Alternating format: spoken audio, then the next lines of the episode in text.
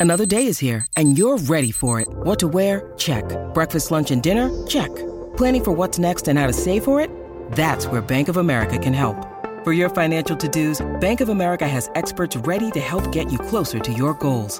Get started at one of our local financial centers or 24-7 in our mobile banking app. Find a location near you at bankofamerica.com slash talk to us. What would you like the power to do? Mobile banking requires downloading the app and is only available for select devices. Message and data rates may apply. Bank of America and a member FDIC.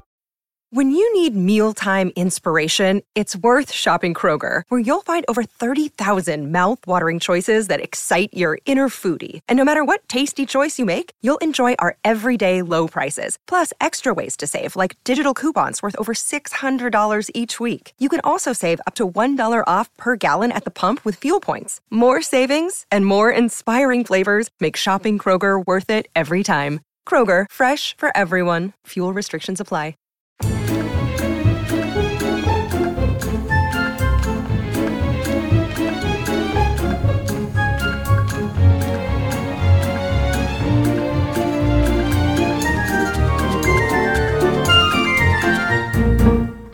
And welcome to Ladies Who London podcast. I'm Emily Dell. I'm Alex Lacey.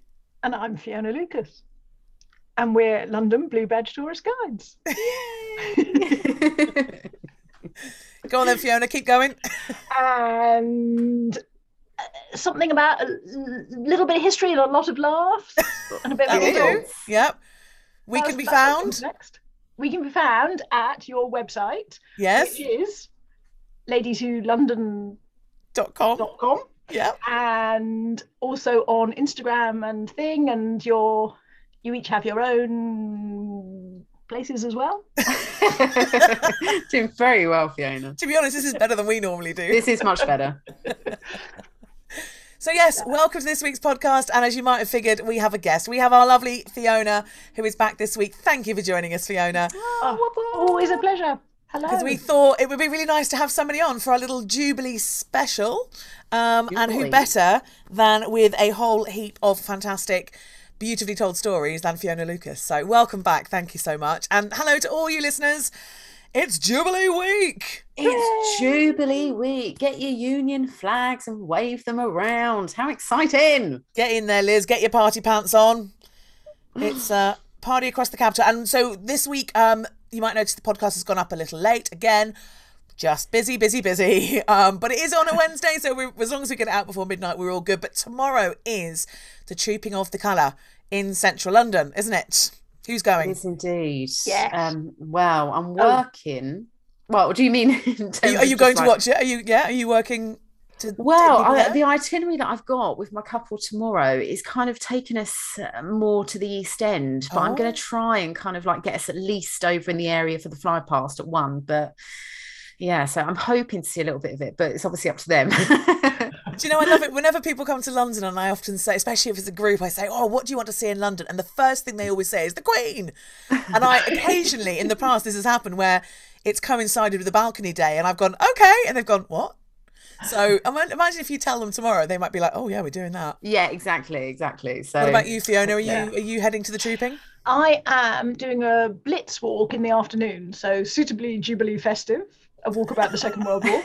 uh, but we start at 2.15 near St Paul's. So Oh, so you've got time. I'm thinking where, exactly, same thing, where can I see the fly past? Because that Mm. That's, you can see. So maybe Paternoster Square is not Mm. bad for the podcast. past.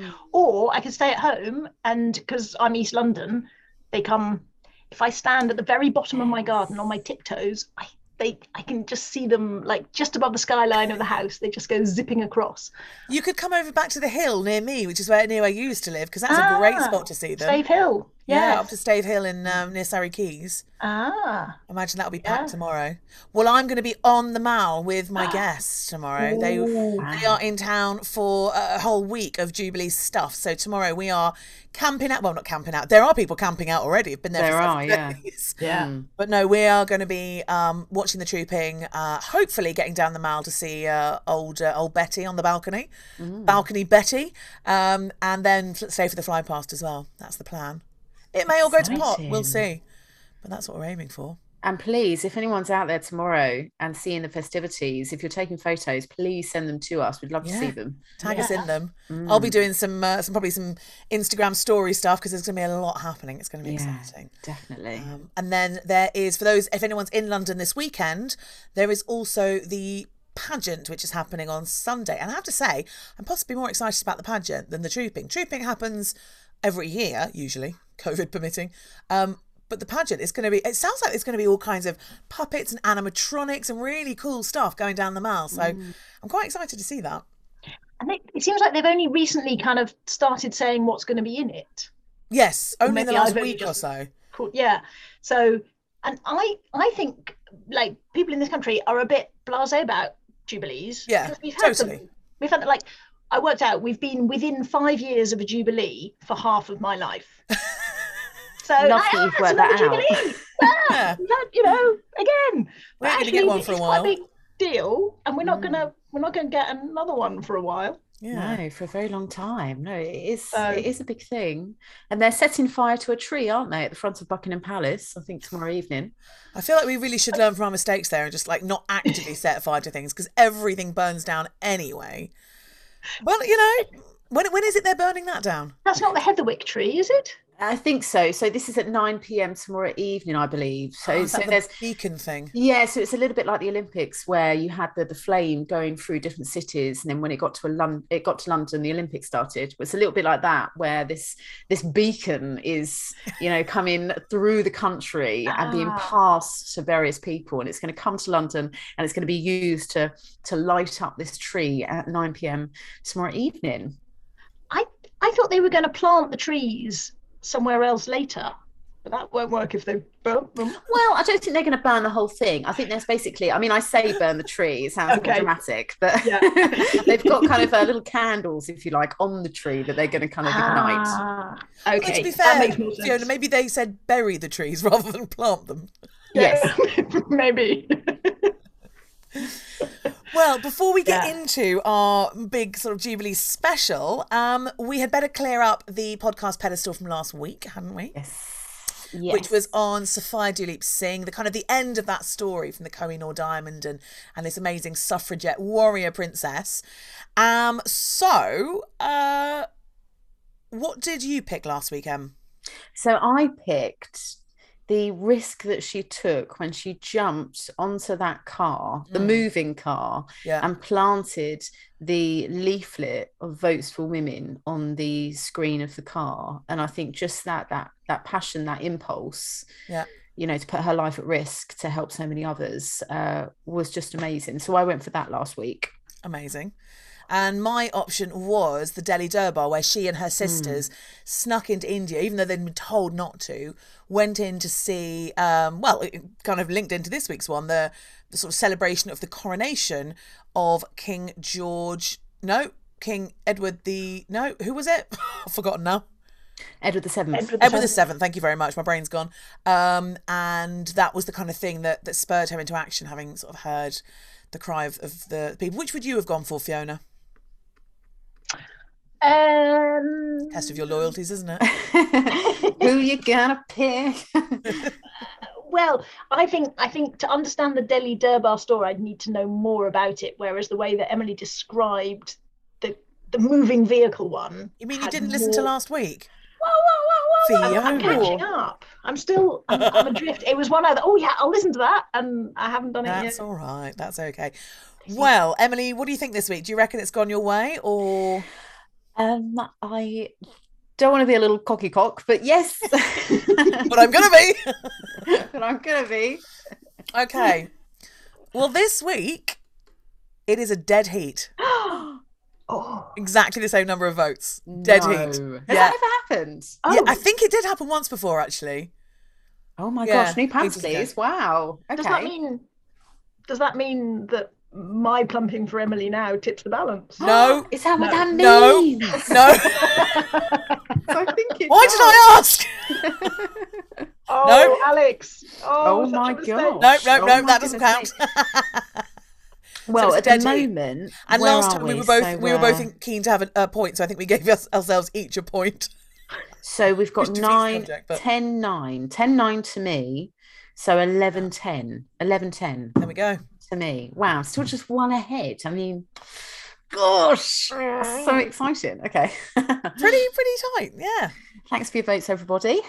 Fabulous. So, um, let's barrel on head first into this week's episode. So, we thought we'd do a Jubilee episode, and we were wondering what to do because the Jubilee thing doesn't quite fit into our sort of, you know, our what, what we do. We tend, tend not to go for the big kind of coronation-y type stuff. It's not really our thing, but we decided on one particular way of doing it, which I think kind of fits in with us and our our way of doing slightly unusual stuff. So, what are we doing, Em? So we're looking at botched coronations, coronations that went wrong. What happened? Yeah. drama, drama in a coronation. Yeah. So we thought just kind of start off that Fiona would give us a little bit of a kind of intro into sort of coronation processions and what kind of thing used to happen. So uh, do you want to take it away, Fiona? Okay, right. Well, this wh- when when you mentioned the other day things that went wrong or things didn't go to plan, there was the the first thing that sprang to mind was for me was Richard II, who was very young at his coronation. But it turns out he was also one of the first ones to have a big procession. So from the 1300s on for 300 years or so, they used to spend the night before, or maybe the night two nights before, at the Tower of London, and then they would process through London to Westminster Abbey. Uh, which I suspect became such a big thing that they probably they did it the day before you know um, and then you'd have uh, lots of stuff set up on the streets and they'd pause at certain places and there'd be plays performed and little kind of amazing mechanical scenery that would open up and reveal statues and kind of arches across beautifully decorated arches and flowers and things and uh, when they went through the city they would always go along cheapside that was the main kind of market street of the city and the main procession route for the royals through the city. And there were three water fountains, conduits, along the length of Cheapside. Big royal occasions, including Richard II's coronation procession, they would run with wine. I mean, yeah, Now- count me in. God, can you Exactly. imagine? There'd just be uh, today. It would just be mental if that was the case. Yeah, but I mean, like seventy years. I've just, I was just saying, we're not going to get another one for a bit. This is the time we should be doing it. Yes. If ever there was a time to be doing it, this is Fill your fountains with wine, everybody. Wow. Yeah, I and- wonder what and- kind of wine they put in it. well, one occasion it was red wine at one end and white wine at the other. Oh. Pick your fountain. Also, I love that they did that for the first time with Richard II, given that he was, well, how old was he when he was crowned? He was very wee, wasn't Nine he? was he? 10, 11? Yeah. Yeah. Very young. Yeah. Yeah. You can't drink, or maybe he could. Well, know. to be fair, back then they would have probably, Probably wouldn't? Yeah, true. Uh, yeah, yeah. Um, but they also had at one end of Cheapside, so the St Paul's end of Cheapside, they had um, a thing. Uh, some some towers were built out of you know sort of scaffolding, and they had some ten-year-old girls, so the same age as Richard, more or less, um, and they threw. Uh, they threw showers of gold leaf upon him as he passed Oh. by. He was this marvelous picture of of innocence dressed in white, long gold hair on his Oh. white horse, riding bareheaded under a sort of canopy and things. And they, uh, so it was like a little castle they built with four turrets and a dome in the centre. And these girls threw gold leaf at him. Now, this is all very lovely and chivalric and heroic and marvellous. But my question is, what happened to the gold leaf? Yeah. Did it Yeah. fly around in the breeze? How close were the nearest spectators? Was there a Mm. scrum as people Gold nearby leaf as well. Can you imagine if you got a little bit on your pick up the face? gold leaf? Yeah, Did anyone, surely yeah, come behind to kind of pick them back up again? I mean, Mm. that's, Yeah. oh, that's, that's like it's like the most expensive ticker tape parade. yeah. You can Yeah. That's imagine the it- stuff that people want to know. Yeah, exactly. And and it's like also it's the um start the fans please. You know the um, crystal maze. Crystal Maze. It is. It dun dun dun dun dun dun. You can imagine, like you know, you're queuing for the red wine, and then you suddenly see up the road like there's glistening. Be like, oh my god, they've done it already! Quick, go go go go go! Go, go. Yeah. Get the gold, get the gold. and then they also sprinkled imitation gold florins under his horse's hooves. Oh my god! Oh, that would have been mean. Imitation ones. Everyone's Yeah. scrambling for them. They're like, oh, they're And they're like, chocolate. oh, it's just, it's just, yeah. exactly.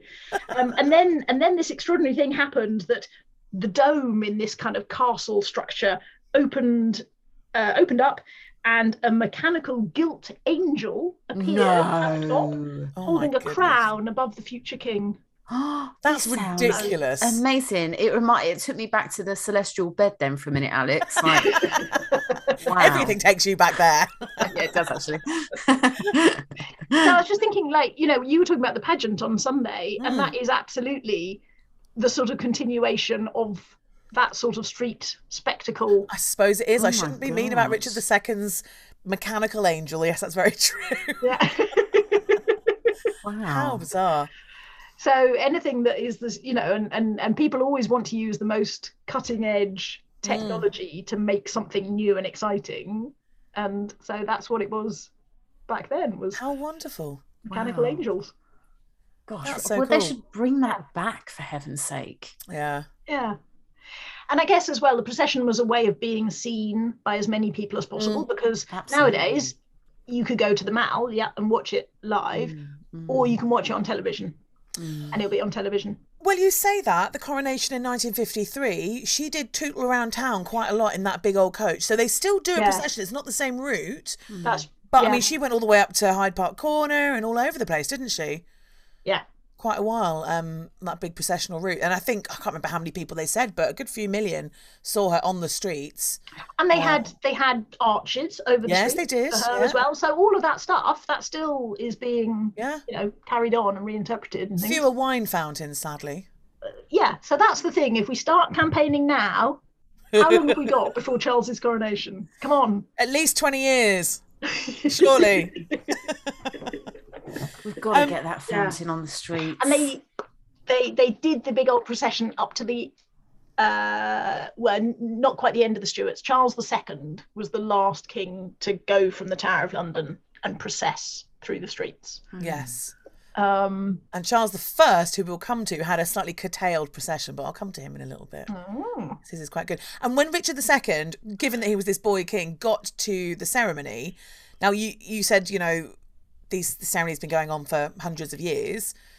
yeah He it's quite a long ceremony, isn't it? It's about two and a half hours, give or quite take. Quite a long ceremony yeah and in his day as well it turns out that they actually had they had a sort of sermon as part of it and I, i'm not sure whether we get a sermon but what i particularly like is that the the bishop of rochester delivered a sermon in which he warned richard about the about excessive taxation oh, Tell this little ten-year-old boy. Can you imagine yeah as a 10 year old boy with clearly no control over taxation I at mean, they were they were thinking, well, we might get it. We'll we'll form him young.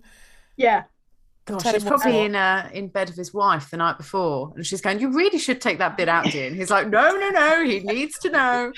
definitely needs to know. And then and then the archbishop asked him whether he'd keep the laws of the country, defend the church. Someone else said, would he defend the rights of the bishops? And he said, yes, yes, yes, yes. Of course I will. Yes.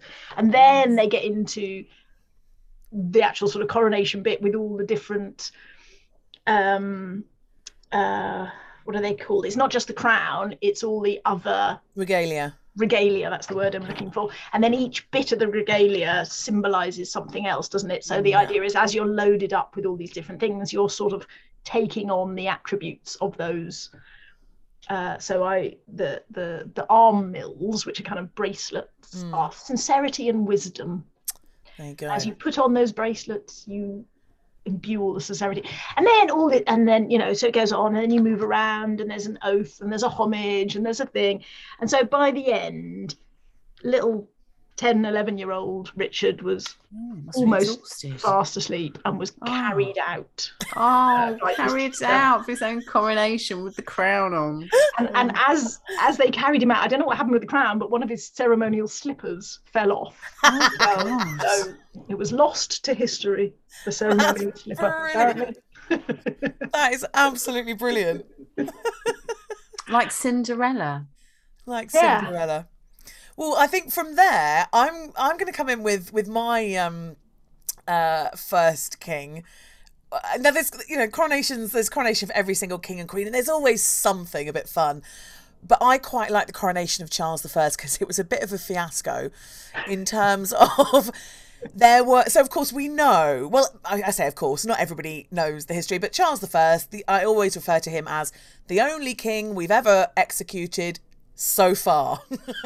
Because you never know what's going to happen um, so in 1649 he's executed and all of that. So this is you know it's a pretty turbulent time for the country and we have the civil war and what have you. But the coronation is hilarious because there are omens all over the place. So the first big omen is um, that because plague was was around at this time, it was decided that that procession that you mentioned, Fiona, going all the way from the tower to the abbey, they just weren't going to do it, or they weren't going to do most of it, and everybody really like everyone really loved seeing it. And so when they said, you know what, for plague reasons, we're not going to, his popularity took a bit of a nosedive. and Londoners were a bit like, oh, who does he think he is not doing this procession? And got a little bit sniffy with him, which I think is hilarious his wife then said, Look, I'm not going to be there because Henrietta Maria, his, his wife, she was Catholic and she said, My Catholic beliefs are not going to allow me to take part. And this put the wind up a whole load of people because they were already worried that Charles was a bit too Catholic for his own good. So everyone's freaking out by this and the thing's starting to fall apart already.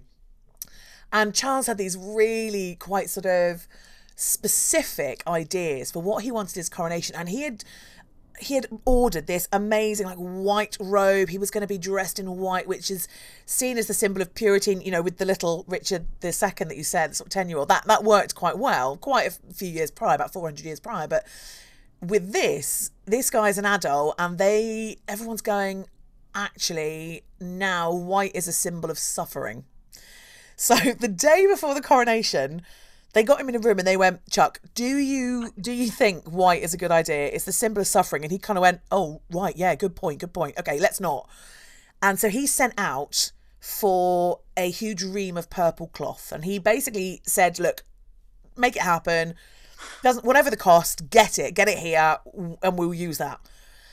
And nobody could find any purple cloth in London. When we we often refer to purple as being the most expensive colour fabric because mm. it took a lot to, to make that. So that people aren't just going to have that on hand, really. It couldn't be found for love nor money, and he ended up wearing the white anyway. he did. God, he yes. must be so annoyed. And there was one person who was an in, in, invited guest who said that he looked like the white victim of sacrifice. So all of this oh stuff is going on. And looking back at it with hindsight, everyone's like, "Oh, oh dear." The next bit is just hilarious. So instead of doing this this procession, they took the royal barge and the royal barge was supposed to come down the river, stop at this particular point where they had laid out carpet, you know, the red carpet and all that kind of stuff. Um, and the boat overshot the landing spot. No. And the king had to kind of scramble ashore on this slightly grubby, uncarpeted bit of bank in his white outfit. his white outfit. Now, I don't know if the white outfit got covered in mud or whatever, but I, I imagine there would have been something just hilarious. then in the run up to the actual um, ceremony, so you were mentioning Fiona all the different attributes, the regalia and stuff, and one of them is they have a scepter with um, a dove on it, and the dove's wings are outstretched, and it's a symbol of kind of peace and and you know the the monarch's reign and all that kind of thing, and the left wing of it had broken off. Again, that's another symbol. Do you know, it reminds me of, um, I mean, it's a bit of a weird one, but you know, the the Beatles front cover on Abbey Road. Yeah. And there's all that kind of symbolism and people yes. thinking, oh, is that why um uh, John's wearing white because he later dies? Yeah. Like, one of them's barefoot, isn't yes, John, I think. Oh people going, oh, oh remember the dove, remember the wing. Yeah, yeah exactly. And and what Charles said is he sent out the um the court goldsmith to mend it, and the goldsmith was like, look, I mean, this I think this is on the day. He said, look, I'll, I'll do what I can, but I don't think I can mend it in time. And Charles apparently said to him, do it, or someone else will. oh, I'm sorry, Charles, but nobody will. You're, you're due to be crowned in 45 minutes. I know, right? UB40 has not been created yet. So the is it UB40? Um, is that what I'm thinking of? No, W. No, no you're thinking no. WD40, but it's actually not that. I was wondering where you were going with that. I was like, they're, they're a band, but okay. It's you're also WD super glue. It's not that either. oh, yeah. oh, I love it. Um, so anyway, when they go into the uh, the ceremony and, and, like you say, Fiona, uh, a sermon, and I think I, I think there would be a sermon now because I think that the ceremony is the same as it was a thousand years ago, except in English rather than Latin. Um, but in the sermon, the bishop used a phrase that people were only used to hearing for a funeral. so everyone was like, "What?" And dur- uh, one of the clergy said as well that when the the crown was put on the king's head, he saw a massive dark shadow come over the king and and lie across his shoulders.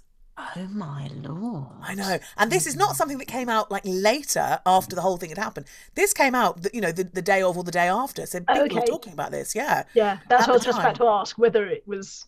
No, apparently not. that it was it was hindsight it was very but- soon after that that came out. Yeah. But the best thing, and I don't think this is talked about enough because it's amazing.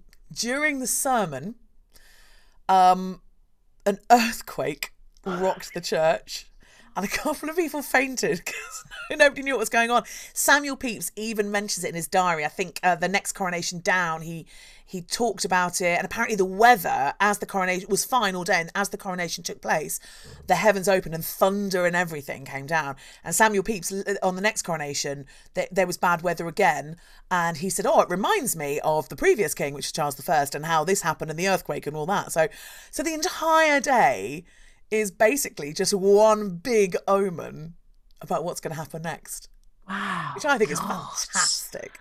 It really is. Wow, so many little bits there. Know, Amazing good, he lasted that long on the throne. I was trying to think how long it was, but um, with all of those omens, you'd think. Yeah, when was So when when was he? When was his When was his coronation? um oh gosh, now I haven't got that in my notes annoyingly. Uh, let me- 1620 something? 16 Yeah, 1625. Okay, And he was so- executed in 1649, but he was ousted a couple of years prior Yeah. to that. Okay, So, a good twenty four years or something. yeah, yeah. Yeah. Oh wow. So, Which is- ooh, very exciting. Yeah. That's Charles the First coronation. What have you got for us, Em? So I'm actually going to take us back to the 11th century, guys. I'm actually going to take us back to 1066. It's Christmas Day. Picture the scene. We've got William the Conqueror who's about to be crowned, and um, this is uh, a little bit like what you were saying, Fiona, where we feel like we've had quite a few jubilees and different things happening within this particular year. 1066 there was a lot of events that had already happened at the abbey so you had the coronation of king harold you also had the burial of edward the confessor and now people have got to get geared up again or geared up should i say ready for the next coronation so um there were a few things that happened with this. Number one being the Archbishop of Canterbury, who is in kind of custom terms, is meant to be the person who crowns the new monarch. He didn't want to. He basically refused and said, I I don't want to crown someone who is covered with the blood of men and to be the invader of other rights, of other people's rights. So he basically didn't want to um to crown William the Conqueror. Um, but it's okay because we had the Archbishop of York who stepped in last minute. Um, and William was obviously a little bit worried that people were going to uh, ruin the coronation in some way because he posted knights just outside the abbey. So you basically had these bouncers just outside, ready for anyone that was going to cause a bit of um, a bit of terror. And it is said that when the crown was placed upon William's head, the Norman guards outside, they mistakenly heard all these kind of cheers and people like, you know, shouting all sorts of things. They thought that lots of people were trying to break into the abbey and cause all sorts of um, havoc. So they then started to attack people with swords. They started to set fire to lots of buildings around the abbey. And I'm going to read you something that was written by a, a historian at the time, a man called Orderic Vitalis. And he said, so dramatic, he said, as the fire spread rapidly through the houses, the people who had been rejoicing in the church were thrown into confusion, and a crowd of men and women of every rank and status, compelled by this disaster, rushed out of the church. Only the bishops and clergy along the monks stayed, along with the monks stayed. They were terrified in front of the altar and only just managed to complete the consecration right over the king, who was trembling violently. Nearly, yeah, I mean, you don't really picture William the Conqueror trembling violently, but yeah, here we go. Um, nearly everyone else ran towards the raging fire, some to fight bravely against the force of the flames, but more hoping to grab loot for themselves amid such great confusion. Oh my goodness. The English, believing there was a plot behind something so completely unlooked for, were extremely angry and afterwards held the Normans in super, uh, suspicion, judging them treacherous. So this is like a coronation that is completely just gone wild. You can imagine it. You know, people going, yay, you know, kind of cheering in the streets. And the Norman guards yeah. who are just so kind of like, you know, on the edge thinking, God, is something going to happen? Is something going to happen? You know, suddenly they hear people shouting, they're like, right. and they start setting fire to things. And everybody in the Abbey is just absolutely petrified. It's just bonkers. Well, that is absolutely brilliant. And I mean, what a sort of, you know, they're they're actually going for it, and they go, they're like, "Yay!" And he's like, "Oh, they hate me," and then let's kill them all. Like what? What, what reaction? Course, not too long after that, he thinks, "Right, I'm going to have to create a few castles here." so, funnily enough, I think I've annoyed them enough that they might have a go at me. Yeah, yeah. Do you know that, like, um, his his funeral in France? I've got a feeling people rushed out of the abbey in France as well because there was really? some his his body exploded or oh. there, there, was a something i mean i don't know whether it really exploded as in the coffin shattered but but at some point it, it was very hot summer i think and there was lots there was quite a lot of delays before his coronation oh. and so something unpleasant happened with his body and lots of people left um, to tidy up, which is one of those stories which always sounds like it's complete nonsense, but they opened up his tomb I don't know, early 1900s or something, had a look inside. They found one mouldy thigh bone. Oh! One mouldy thigh bone. Really? Oh. Yeah. So obviously big, big ceremonies in abbeys, not not good. You just imagine looking in the casket and just seeing this little bit of KFC chicken. Oh, Emily! Oh, sorry. Be like, where's the king gone? oh my goodness. Uh, right. Well, my next king, and of course, Fiona, you feel free to jump in if you have any uh, good king stories. Um, is I'm going to go George the Fourth. I think. Oh, I was thinking someone surely needs to. Yeah, George the Fourth, the King of Bling, um, as I refer to him, because he just, I mean, he nearly bankrupted the country with his coronation, didn't he? Just mm. over the top, and he had. Um, he, you know, it's, it's the time. It's the early 1800s. It's the time of just slightly pre-Victoria we've had quite a few run ins with the French, let's say. And Napoleon had had his coronation in 1804. Now, when George IV comes in, he is thinking that actually I am going to have one that is even more lavish and even more sort of fantastical than Napoleon had. So when he is crowned uh, in 1821, so bear in mind this is like 15 years later and he's still holding a crutch, or nearly 20 years actually, and he's going, oh, I'm going to do that. He it took 18 months to organise the whole thing. Now that's not unusual. There was 18 months for our current queen as well. That was more down to the fact that uh, father died when they really weren't expecting it. Um, but 18 months it took to organise his coronation, and it cost a quarter of a million pounds in old money, which today is around 20 million pounds. Oh. now, I don't know how much a coronation costs today, but I'm pretty sure it's not that much. No way and uh, just to even really, you know, because bear in mind, by this point, 19, 1821, we've had Waterloo, we've had Trafalgar, and what the French have had to do is to pay war reparations. So he uses some of that money to pay for it. I mean, what a really cheeky thing to do. And he just thought, I'm going to go for it. I'm absolutely going to go for it. So he, I mean, if anyone's been to see the Crown Jewels at the Tower of London, quite a lot of the big blingy stuff is old Georgie boy, isn't it? Mm. I, I love that you can just say, but when people say, who's that? You go, it's George the Fourth. Anything yeah. with anything encrusted with diamonds? Yes, George the Fourth. Yeah, it's George the Fourth. and to get a sense of his the level of his kind of fantastical ideas for things. If anyone ever goes to Brighton and has a look at the pavilion, which is a spectacular building, and but it's also bonkers. Like it's completely mad. And that was his sort of folly, wasn't it? That was his, let's do this amazing Indian palace in Brighton, of all places. And so he went all out with um, a red velvet robe and a 27 foot long train.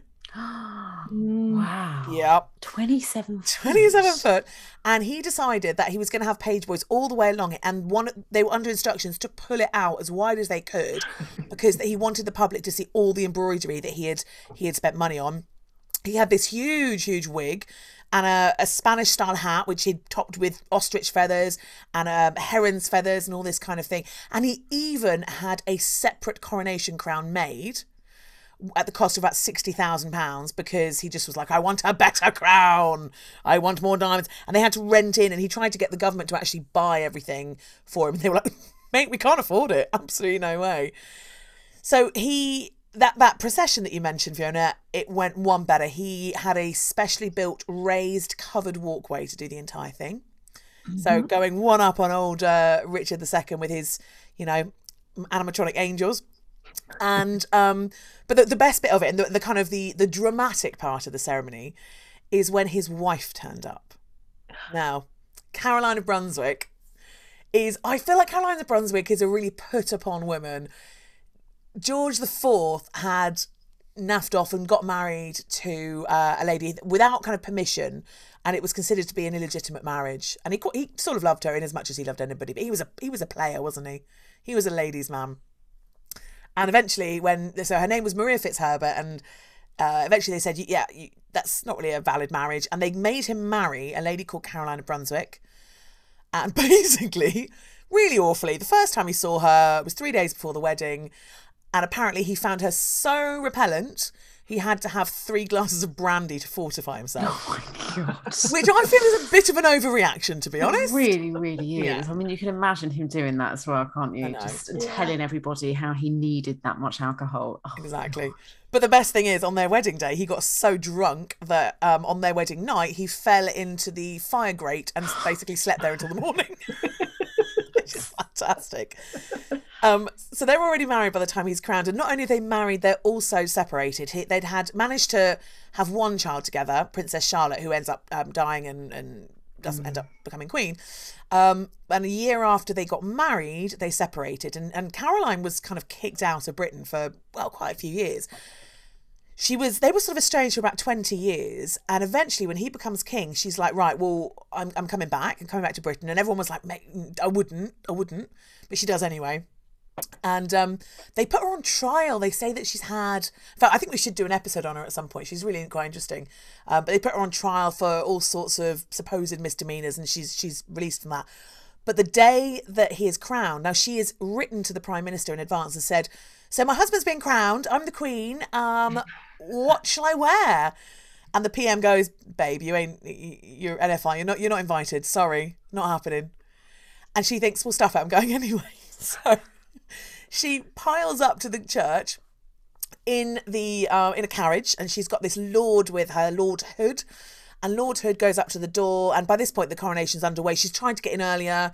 They haven't let her in. They've tried to sneak her in round the back and through Parliament. It's not happened at God, all. this is so embarrassing. It's, it's really embarrassing. It's really awkward. What um George IV has done in his infinite wisdom of of let's just throw money at the problem, he has hired all so boxing was a really really popular sport at the time, and he has hired in all of the kind of famous professional boxers, but brilliantly he has dressed them in Tudor robes. No. So it's like ruffs and Tudor singlets and all that kind of thing. Ridiculous. So you've got all these boxers tootling around, and, and by the sounds of it, they may or may not have been on the doors as kind of bouncers. That's unclear. so Um. We've lost Emily. So silly. It's not like there's there's some royal guards who are designed to be the royal guards on the door at I know. I. I don't know if they were on the door. I, I found varying reports of it, but I like the idea that these Tudor Yeah. beruffed Not coming in. Yeah, exactly, exactly. so this is what happens: is she she she pulls up to the door, and um, this lord that she's traveling with, this lord and lady um Hood, the Lord Hood goes up to the door and he goes, um, yeah, so I've got, the Queen here, and they say no, she can't come in, and he said they, they say you need a ticket, and he says she's the Queen, she doesn't need a ticket, and they go you need a ticket, and Lord Hood says I've got a ticket, go in, and she goes no, I'm not going in without you, and basically they don't let her in, and she ends up shouting at the doors and possibly even banging on them. Saying, I'm the Queen, open, and I'm the Queen of England, and all of this stuff. And eventually, one of the officials just shouts at the door and he goes, Shut the door! And they slam the door in her face. It's a really ignominious end and really kind of embarrassing scene um, of the Queen, his wife, just being refused entrance to the coronation. Really sadly, she dies only three weeks later, so um, I don't know whether that, that paid, put paid to her. But we, we might have to do an episode on her because she's a very interesting character. I think so. But I mean, But it reminds me a little bit of um, Fergie. Pretty sure Fergie's been in a situation like that. But imagine, like, you just think, all Yeah. right, come along, sit at the back, keep quiet, let's not let's not have a fuss. But he hated us so much yeah. But yeah, poor Caroline of Brunswick. Wow. I, I'm not sure. Like, I think at certain times the British public were like quite on her side. Oh yeah, very I think much. so. Yeah. Yeah, she'd go out in a carriage and they'd all cheer her and, and boo him when he went around. Yeah, they were very much on her side. Um, and that day, apparently, where where she, when she was banging on the door and they wouldn't let her in, there was quite a few onlookers that were shouting "shame, shame" at all the people not letting her in. And all There's that sort of George the. Fourth going, no, no, no, no, honestly, Put the bloody crown on, come on. go with the coronation. So yeah, so that's George the Fourth. Well, I'm going to now talk about a queen. I'd like to talk about uh, Queen Victoria, if I may. Yes. Um, so you know, we talk about the current queen being very young when she was crowned, 25. Well, Queen Victoria was 19. Um, she comes to power at the age of 18 when her uncle dies, but it's on June 28th, 1838, at the age of 19, when she is crowned at Westminster Abbey. And we know that they scrubbed down the abbey. They made sure all the stonework was really clean. They covered the stone pavement of the nave in this purple and crimson cloth. She went around in her golden coach, which was pulled by eight white horses. Restaurants and pubs were bustling with people. The parks were converted into places where people could eat and party. There were fireworks there was a lot of amazing things that was happening around the abbey but all sorts of craziness that was happening inside the abbey um, because it was just so poorly rehearsed um, strangely enough uh, the Put the effort in, queen guys. Come on. put the effort in. Victoria only visited Westminster Abbey once before, and this was the night before. And this was only on the insistence of the Prime Minister at the time, Lord Melbourne, who would have sat Victoria down and said, Look, Victoria, you know, you're going to be crowned in there. It's probably good that you got a bit of a visual, you know where you're going, you know what it looks like, kind of thing. and apparently she wasn't into it. She was like, Oh, I don't need to. And he was like, No, I, I really insist that you go in there, have a little look around. I mean, this is Westminster Abbey, for God's sake. Yeah. Um, and one of the one politician, Benjamin Disraeli, who attended, he said the whole thing left a lot to be desired. Oh, There were no. just so many things that went wrong. So one of which the Archbishop of Canterbury. He put the coronation ring onto the wrong finger, and Yeah. this ring was designed to go on Victoria's pinky, her little finger, but he forced it onto her forefinger and was probably like, Why the hell is this not going on? and Victoria's like, "Oh, Ow." I don't exactly. Being told to just, you know, let things happen. um, and she wrote quite a lot in her diary about the coronation. So we know quite a lot about it and how she felt about it. And she said, I had the greatest difficulty to take it off again, which I at last did with great pain. Um, and she had to apparently soak it in ice water to try and reduce the swelling Oh, because it was so her. painful. Um, we then have the Bishop of Durham, who apparently uh, gave her the ceremonial orb at the wrong moment. Um, we then had the Bishop of Bath and Wells, who was the clergyman. So he was kind of basically reading the order of service and turned over two pages at the same time. So he kind of missed out this huge crucial part about her becoming the monarch um, and actually realised and had to say, I'm sorry, but we're going to have to go back. and ended up going back, and it was just seriously obvious that he had skipped two pages. I love this kind of stuff. It's like you were on a Oh. world stage doing this. It Get it right, gang. It, it, so many things go wrong that it ends up going on for about five hours. Victoria, she goes through two outfit changes. Um, and it, it said that they went back into St. Edward's Chapel, which is where they had like sandwiches and wine. And Victoria wrote in her diary how uh, she was just appalled with what it looked like. It was just such a state, apparently, St. Edward's Chapel. So they obviously did so much work to the exterior of the abbey for people walking past and this lovely crimson carpet, but the state of the chapel was just was just obscene, apparently. Oh no. Um, but then we have someone that falls over. Um, this is someone called Lord John Rolle, which is brilliant because that is exactly what he does. He rolls down the stairs. Um, so he was um, basically a landowner. He was 88 years old. He uh, owned so much land in Devon. You know, he was very well to do, quite old, um, that said. And and he he basically just rolls down the stairs. He, he makes his way back up the stairs. And Victoria kind of stopped him from coming up the stairs anymore because she was worried that he was going to roll back down. And everybody, everybody suddenly saw, oh, you know, Victoria is so lovely and she really cares about this older gentleman that she stopped him from coming up any more stairs. And she just kind of like leapt up and just like She's trying, to, there. she's trying to stop him ruining her coronation, is what she's trying to do. Yeah, yeah, true. But this was like the subject of a painting where like Lord Rolls is depicted on the stairs. And there's also a poem, part of which goes, then the trumpets braying and the organ playing and the sweet trombones with their silver tones. But Lord Rolle's rolling, 'twas mighty consoling to think his lordship did not break his bones. I so love that. yeah, there we go. You- Lots of You just think mentalness. kind of you've got away with it, and then someone goes and paints a portrait, like a painting of it for eternity. You're like, That "Oh, is so good. Ah, it's so funny. That is So, so yeah, brilliant. there you go. Love it. Poor Vic. Poor Vicky. Oh, Bless her. She's a love, isn't she? She is. she, you get the sense she wasn't really in control until she became queen. She was. It was a weird old childhood she had, so oh yeah. she probably wasn't Definitely. wasn't like feeling like she was in charge of anything. No. No, she probably wasn't told too much. Yeah, just go along, just go there and do stuff. You'll be Yeah, fine. Yeah. Yeah. Yeah. Fab. All right. Well, I'm gonna I'm gonna do my last king, which is um I- I've gone for all kings. I mean, to be fair, we've got more kings than queens, but and I've gone mostly Georges actually. Uh, this is George the Sixth. So this is the father of our current queen. And I'm sure most people know that he wasn't destined to be king. It was his brother, and his brother abdicated to marry Wallis Simpson. It was he was given the choice, or rather, he gave kind of an ultimatum, and they were like, "All right." Um, and George VI was crowned on the 12th of May, which was the same date as Edward VIII was going to be crowned. And apparently, he said, "Same date, different king." Which I think is So brilliant. he said. Fantastic.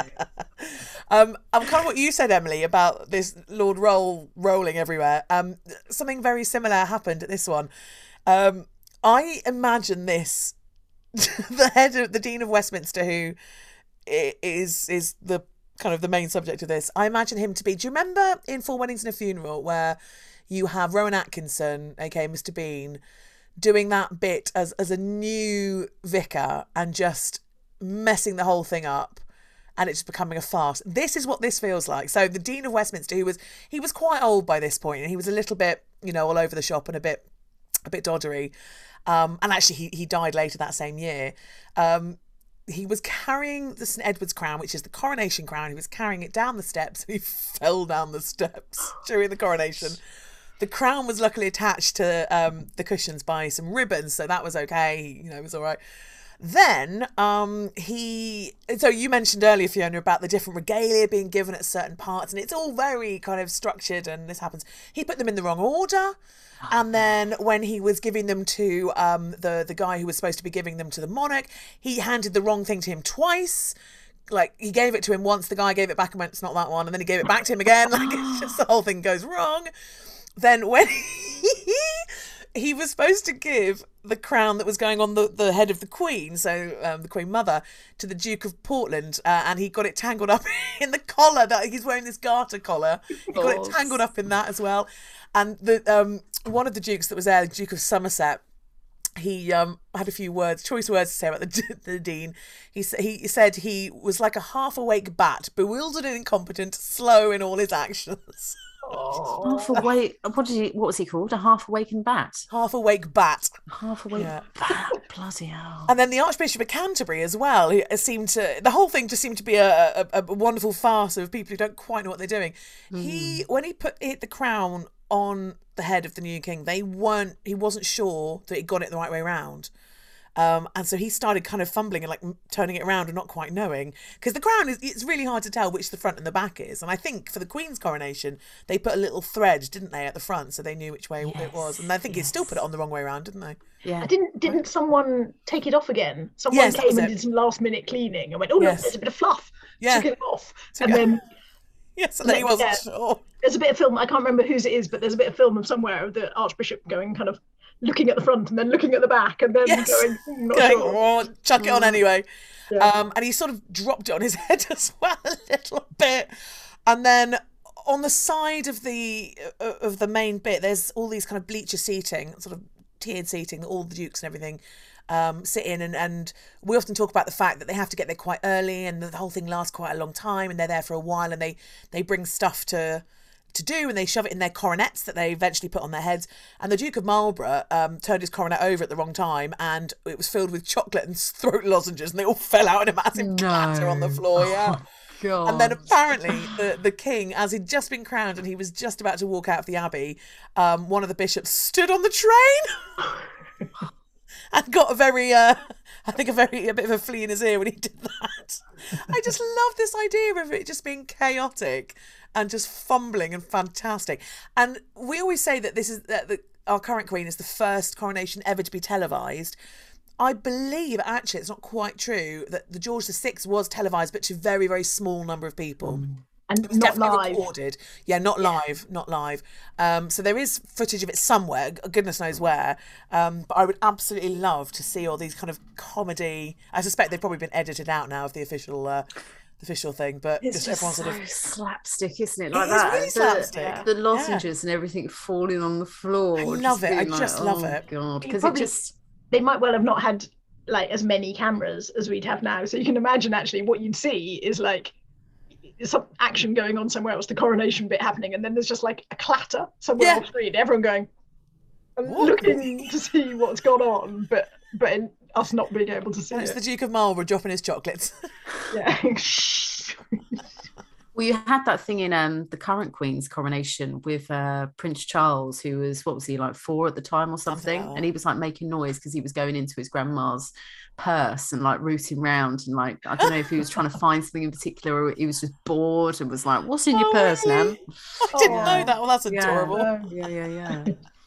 didn't didn't um the Queen when she was at so George the Sixth coronation, her her father's, she was eleven or something Yes. like that, and and like she and uh Margaret. her yeah her no no her grandmother so Alexandra maybe Mary.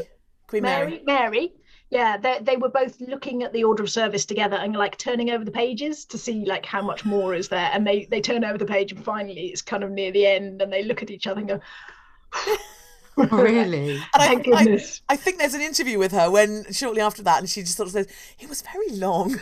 yes yeah, it's very long. which is probably why Charles came and went a bit for her Yes. he must have realized this doesn't make any sense Yeah, because he was quite wee, wasn't he? But yeah, um, yeah. yeah.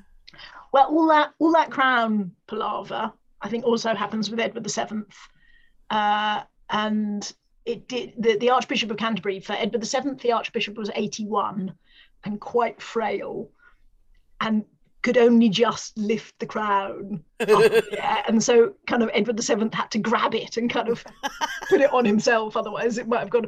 And it was back to front. yeah, So, I mean, clearly the back to frontness is a thing. maybe maybe doesn't really matter. Maybe not. I mean, it's, it's quite similar on both sides, isn't it? So Yeah, And I think he exactly. misread some of the uh some of the service as well. I think in that one for King Oh, Edward the Seventh. Oh, did he? Yeah. That's just Yeah. fantastic, isn't it?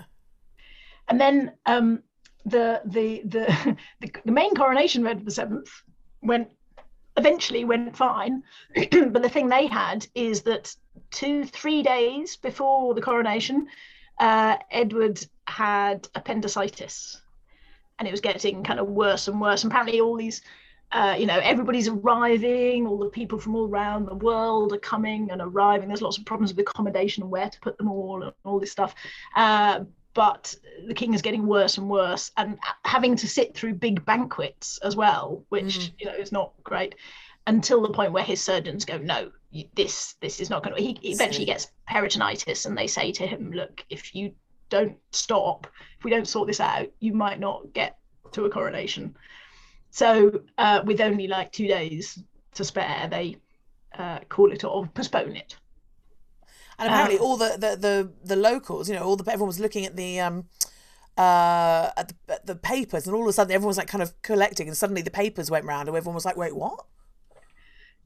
But Yeah. cele- regional celebrations apparently still happen. So even though um, the coronation itself was changed, the king still ordered. You know, if you're if you've got parties and things Oh, right. happening at the Yeah, end yeah. of June, still have them. Like Have this is still a thing. You know, please, you know, shout my name in the streets. yeah. Well, the sad thing from my family point of view is that um, my great grandparents should have been there because my great grandfather was High Sheriff of Montgomeryshire in Wales. And so they got invited. Oh. And so he had his High Sheriff's outfit. But my great grandmother obviously needed an outfit. So she had a dress specially made for it and it's all lovely and then um, when we got when they got to the postponed coronation, which they had in August rather than June, um, my great grandparents had been away a little bit before. They'd been to Borth, to the seaside, and my great grandfather was really ill. He, he I don't know what he got ill at the seaside, and so they couldn't go to the postponed. Oh, Gutting. Coronation. Gutting. So, I don't know that my great grandmother ever got to wear the dress. Oh. but Um, who did get to wear the dress? Well, when someone, when my my great aunt died, and we were sort of going through her things, uh, we found uh, the dress. So I was eleven at the time, and I was the only person in the family who could fit into this dress. She had a tiny, tiny waist, clearly. Um, so can you see that? Look oh, at that. Fiona. Oh my gosh, this dress You look is like a fairy tale princess. It's You've got a train. I mean, it's not 24, whatever it was. What was Not- it? yeah, Foot or something? Not quite as long as 27 feet. 27 feet, but that is beautiful. It's got this kind of pale blue in the middle, and then It's- bookmarking that at the top and bottom is kind of like corally pink. and it's it was sort of pale blue with cream lace, and then it's got lots of pink flowers. Wow. on it. And if we go that way, that's the invitation. Wow, look at that. Wow. That's The magic. invitation Command to of the king, wedding. the That Earl Marshal is directed to invite. Now I can't read their names. Mr. Hugh Lewis, High Sheriff of Nottingham of Montgomeryshire. You have Nottingham. Nottingham. It's just Sheriff of Nottingham rolls off the tongue. To be present at the Wow. Abbey Church of Westminster on the 26th day of June 1902. That is fantastic. And look at the coat of arms, also and the the crown surrounding the edge. Oh, that's beautiful. Can we put this on Instagram, Fiona? Yeah, yeah. Oh, lovely. Um, Gorgeous. And then I was going to say, um, the dress is now at Hampton Court. It's in the Royal Ceremonial Dress Collection. is it really? Oh, look at that. Oh, wow. That's the waist. Goodness me. I bet that's my hand, and then uh, the archivist's, I mean, the, the, the court dress collection person's hand in a blue That's glove, like a hand and a half. and That it's is yeah. tiny. it's. Teeny tiny. Ridiculous. Wow. But Oh, they incredible. they'd actually just started in the 1980s. They founded this thing, the Royal Ceremonial Dress Collection, and it was around about then that we found it. So um, that's uh, that's the pair of them wearing it.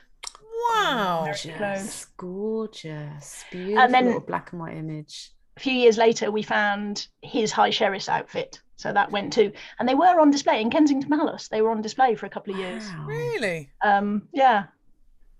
See, So Fiona. Now, Fiona, I, I don't know if uh, if Emily, if you know this, but uh, Fiona is also descended from from uh, people of note, aren't you, Fee? So it turns out, back to Richard II, during Richard II's coronation, the Curtana, the Sword of Mercy, that we talk about at the Tower of London and things, it was John of Gaunt who I found this phrase, he carried the sword naked in front of Richard II. Oh. Well, I think that is the sword naked, not of Gaunt naked. Just want to clarify that. But John of Gaunt was the uncle of Richard II and the most hated man in England because he was all behind the poll tax. And um, uh, he, uh, we're descended from him, apparently. So there we go.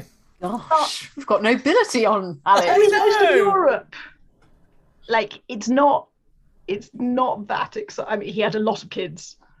Uh, the exciting thing, I reckon, from watching, um, you know, the the, the family tree program, kind of. Uh, Who Do You Think You Are? Yeah, mm. Is that you're related to Danny Dyer? I'm really Sunny Dyer and Josh Related- Wickham. No way. Oh, That's you know, amazing. I'd that's love fun. to be related to Danny Dyer. but like literally half of Europe. And also, what I don't get is my grandmother always talked about him, but I don't know why she didn't go one generation further back and say we're related to Edward III. Yeah, Would that not be more exciting? Maybe.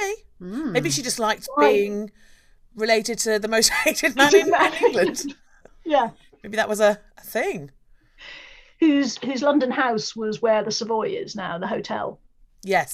So I reckon there should be a room at the Savoy that like the, descendants can The use. The Fiona Lucas room. Yeah. I mean, I'd share I'm- it. I'm with here for that. Danny Dyer. Yes, the Danny Dyer room. Yeah. Yeah, God, I'd Yeah. be there. That'd be all right. I think you should change your name to Fiona Dyer, frankly. well, so there we go. I think that's all of our little bits on coronations this week. And um, I don't think we're going to do a co- podcast pedestal, are we? Because it's not quite uh, the week for it. No, it's a bit of a strange one to do, Podped, but we'll, we'll bring it one. bring it back next week. But Fiona, thank you so much for joining us for this Yes, uh, little you. Jubilee celebration. It's it's always delightful. It's such fun. It's it's lovely to have you, and, and I always love your stories and, and the, the things that you don't know are not worth knowing. So uh, so there we go. Um, Yeah. But we do need to spin the wheel. It's your week oh, next week, Emily, isn't it? It is, yes. I would say, do you want to spin it, Fiona? But sadly, Oh, yes, you're, not, you're please. not here to spin No, it. you know I love the wheel. um, well, I'll spin it for you. as you're not in my house, but here Yes. we go. but I'll I'll send you the spinning vibes. Oh, Yes. good. Whoosh.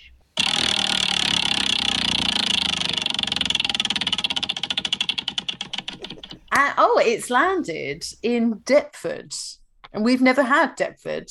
Uh, no, we haven't. No, and I know that because I only put it on last night. Oh, well, there you go. and I know when I put it on that exactly what I wanted to talk about. So this is quite an easy one for me. Okay. I would like to talk about the story of the Golden Hind, Ooh. the uh, the expedition around the world. Yes, good So plan. yes, I think that would be be on for next week if you're up for that. Yes, I'm up for that. That sounds great. Great. Amazing.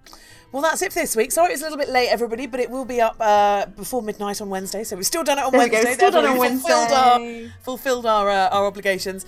Um, Yeah. But thank you, Fiona, so much for coming and chatting to us this Thanks, week. Thank you for having me. And You're we'll have very you back at welcome some point, I'm sure. I'm Yes. sure that that will uh, that will happen. Um, but that's it for this week. Enjoy all of your celebrations. If anyone is celebrating the Jubilee, or if you are avoiding it completely, enjoy avoiding it completely. um, I know not everybody's uh, up for it, and, and some people are. So you know, um, enjoy it if you are, and uh, hopefully the weather is nice. The very least. Fingers crossed. Fingers crossed. Remember to send us some some images as well. We'd love to see see your festivities and celebrations. Yeah, chuck, chuck us a chuck us a couple of tags in the uh, in the old Instagram, and we will see you there. Um, but that's it for us this week. Thank you so much for coming, and we'll see you next week to talk about the Golden Hind. Yay! I'll see you next week. Thanks so much. Bye. Bye.